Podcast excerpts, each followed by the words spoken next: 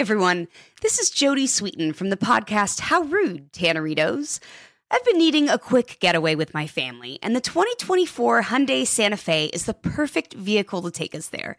It has standard third row seating, so I'm able to pack my entire family, plus pets, in the car while also having enough room for our camping essentials. Available H-Track all-wheel drive will get us through any dirt trails, and available dual wireless charging pads will ensure we never have to worry about getting stuck with a dead phone in the middle of nowhere.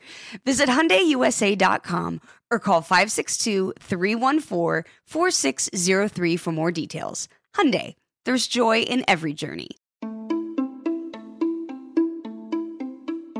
Welcome to Aaron Mahnke's Cabinet of Curiosities, a production of iHeartRadio and Grim and Mild. Our world is full of the unexplainable. And if history is an open book, all of these amazing tales are right there on display just waiting for us to explore. Welcome to the Cabinet of Curiosities.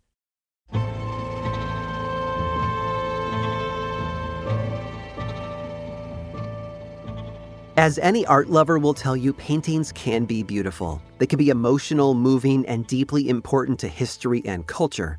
But they can also be brutal, unsettling, even visceral. A good example of this is the work of Italian painter Caravaggio. Born in Milan in 1571, he was orphaned after both his parents died of the plague. He moved to Rome in 1595 and began selling paintings to support himself. Caravaggio rose to fame as one of the most unique artists of the Baroque era. He was particularly well known for his use of light. The backgrounds of his paintings tended to be very dark, serving as a stark contrast to the yellow lit characters in the forefront. Many of his pieces centered around religious and mythological imagery, and he didn't shy away from the uglier aspects of these stories. For example, one of his most famous works is titled Head of Medusa. It's painted on a circular wooden shield, and it shows the serpent headed woman with her face contorted in a scream of fury and terror. But here's the real kicker Medusa's head isn't connected to anything, it's cut off at the neck, in the bottom of the picture is a huge theatrical spray of blood red paint. Now, if you look at Caravaggio's catalog, you'll find that decapitation is actually a pretty common theme. He painted one canvas called Judith Beheading Holofernes and another called The Beheading of St. John the Baptist. I'm sure you don't need any more details about those. Clearly, Caravaggio had a flair for the dramatic and the, uh, violent in his art. But what most people don't know is the same held true in his real life. You see, Caravaggio was a scoundrel of the absolute worst variety. Between 1598 and 1601, when he was in his late 20s, he got into legal trouble on at least two occasions once for carrying a sword without a permit, and once for beating a man with a stick. He was also accused of attacking a different man with the aforementioned sword, although apparently that charge was never proven. A couple of years later, when the painter was in his early 30s, he developed a somewhat problematic relationship with another artist, Giovanni Baglioni. While many of the details have been lost to history, we do know one thing for sure. In 1603, Caravaggio wrote a poem mocking Baglioni's art, and the things he said were so cruel and inappropriate, I cannot and will not repeat them here. Baglioni, of course, was furious. He sued his rival artist for libel and won. Caravaggio spent two weeks in jail as a result. But his bad behavior didn't stop there. Over the next three years, he went to court for a number of reasons, some of which are honestly just bizarre. Again, he was caught carrying a sword without a permit. He threw rocks at one police officer and cursed at another. Once at a restaurant, he threw an entire plate of artichokes into a waiter's face. And the icing on top of the cake, he was six months behind on rent, and his landlady was threatening to seize all of his furniture as payment. As if his life couldn't become any more of a mess, in 1606, the painter made his worst decision yet. He killed a man named Ranuccio Tomassoni. Now, the circumstances of the murder, which happened over 400 years ago, are now unclear. An autopsy showed that Ranuccio bled out through a cut in his femoral artery, which runs through the upper leg. Some historians believe the men got into a bar fight, or brawled after a tennis match, or even battled over a woman. Either way, though, the result was the same. Caravaggio, who let blood flow so freely in his paintings, now had literal blood on his hands. He fled Rome in the hopes of evading prison time. And for the next four years, it's believed that he lived in various small towns throughout Italy. He died in 1610, although again, it's not quite clear what killed him. It could have been syphilis, an infected wound, or even lead poisoning. But however the artist's life ended, his legacy lives on. Now, four centuries later, most people don't know about Caravaggio's personal life. Instead, they know the iconic look of his paintings, which are still on display in churches and museums throughout Italy and the rest of the world. If you're lucky enough to ever see one in person, remember that the man behind the canvas wasn't just a brilliant artist, he was also a notorious criminal.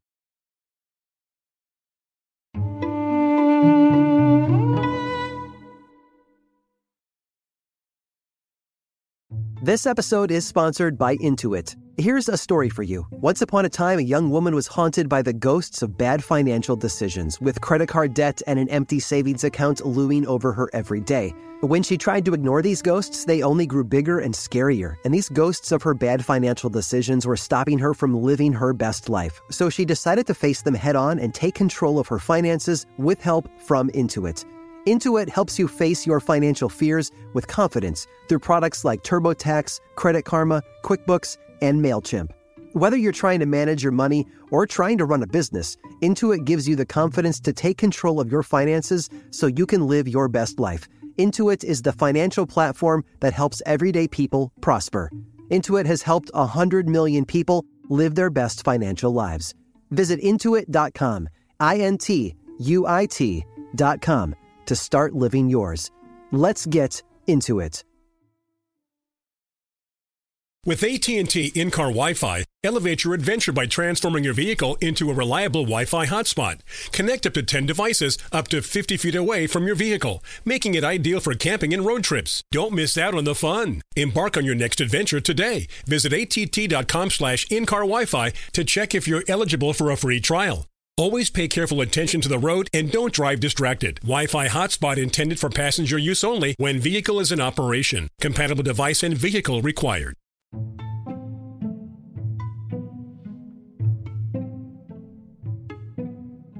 It's hard to think about 20th century literature without thinking about the concept of dystopia. A dystopia is a nightmare world, a society rife with suffering and injustice. In the wake of not one but two world wars, 20th century authors used fictional dystopian settings to comment on politics, violence, and oppression in the real world. There are two dystopian novels that stand out even today, though 1984 by George Orwell and Brave New World by Aldous Huxley. The two books have some key differences, though. For example, in 1984, people are constantly watched by quote unquote Big Brother, and they can be jailed by the so called thought police the oppressive rules of the society are enforced through violence. By contrast, in Brave New World, infants and adolescents are conditioned to accept their place in the social hierarchy. By the time they're adults, people have been effectively brainwashed, plus, they're given a constant flow of drugs to keep them happy. There are also quite a few things that the novels have in common. Both feature totalitarian governments that control the lives of their citizens.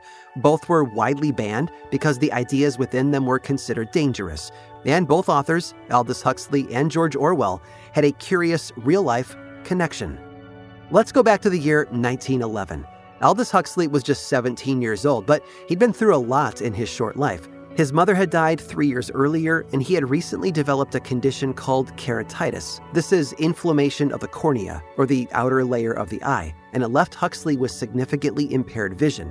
For much of his life, he'd intended to pursue a career as a medical doctor, but his poor eyesight had now made it impossible.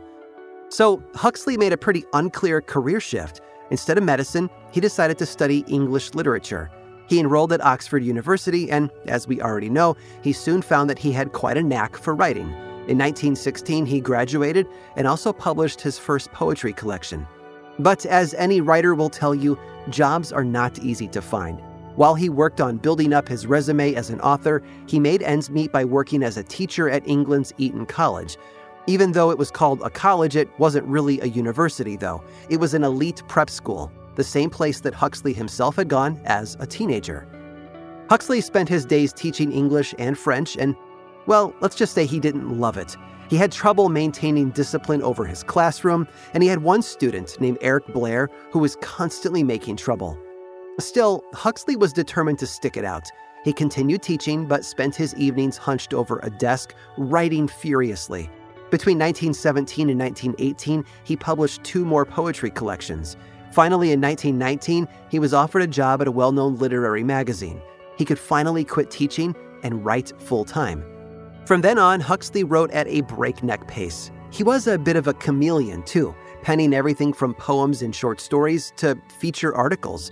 Eventually, he began writing novels, too, and he published Brave New World in 1932 when he was just 38 years old. By the 1940s, Huxley was widely known as one of the most significant authors of the 20th century. People looked up to him, which is part of the reason why, in 1949, he received a newly published book in the mail. It was called 1984 George Orwell had requested that his publisher send Huxley a copy. Huxley read it and sent back a thoughtful, although quite critical note, which began, and I quote, Agreeing with all that the critics have written of it, I need not tell you yet once more how fine and profoundly important 1984 is. However, after this initial compliment, Huxley picked a fight with the author. He basically said that his own dystopia, the one that he imagined in Brave New World, was much more believable Huxley wrote as if he had something to teach Orwell. And maybe that's because he used to be his teacher. You see, George Orwell was a pseudonym. His real name was Eric Blair, as in Aldous Huxley's problem student. The two giants of literature had been connected before either of them rose to fame, which certainly helps explain why their nightmare worlds were so curiously similar.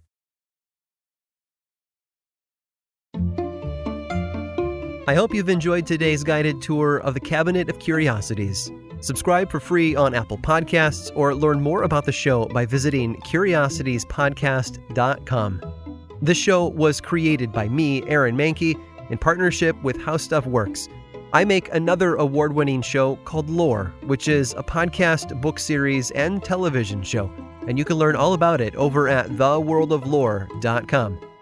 And until next time, stay curious.